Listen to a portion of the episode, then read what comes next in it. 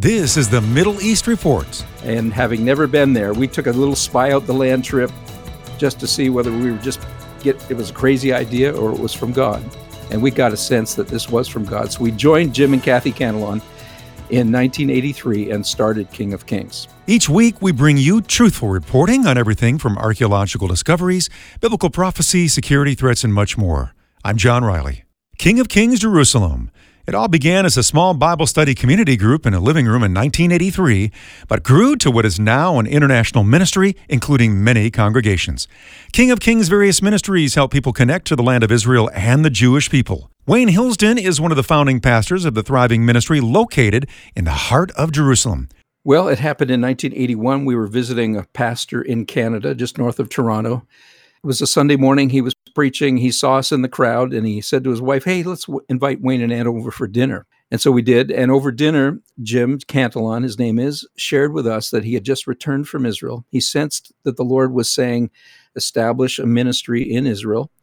Uh, what he thought initially was to start a kibbutz volunteer program for Christians from Canada to go to Israel and work side by side with Israelis to uh, bless the land of Israel. And when he shared that vision with some government officials, Israeli government officials in Jerusalem, they said, you know, you can't really run a program like that from Canada. You'd have to live in, in Jerusalem to run it effectively. And he said, well, how would I do that? I'm not a Jew. I can't immigrate to Israel. They said, well, we'll get you a clergy visa no problem. And by the way, there are a lot of people like you in Jerusalem. They'd probably love to have a destination, a church like yours in Jerusalem.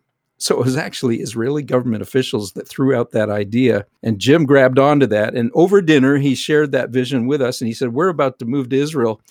And uh, we need somebody to help us plant that congregation in Jerusalem. Would you and Ann come and do that with us? That's how it began. We had never been to Israel before. I went to seminary at the University of Toronto, Wycliffe College as part of that university and uh, studied New Testament Greek, ended up uh, teaching New Testament Greek in a Bible college context, never studied biblical Hebrew. So I was totally unprepared for this.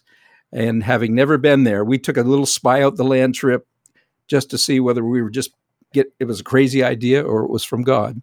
And we got a sense that this was from God. So we joined Jim and Kathy Cantelon in 1983 and started King of Kings. Each week, hundreds of people gather at King of Kings Jerusalem to experience a very unique service. Well, we have one main international service, uh, which happens on Sunday evenings.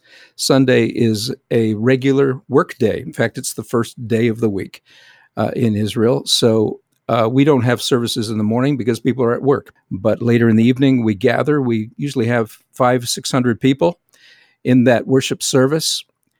But beyond that, we host uh, a dozen other congregations in our building. We were able to purchase uh, Jerusalem's largest movie theater back in 2003, and uh, we totally renovated it, built it into a sanctuary, which is also a performing arts center, which we rent out to the wider community in Jerusalem. And if you were to come to our service at 5 p.m. on a Sunday evening, you would come into a very exciting time of worship. We have an amazing worship team, Israeli in flavor.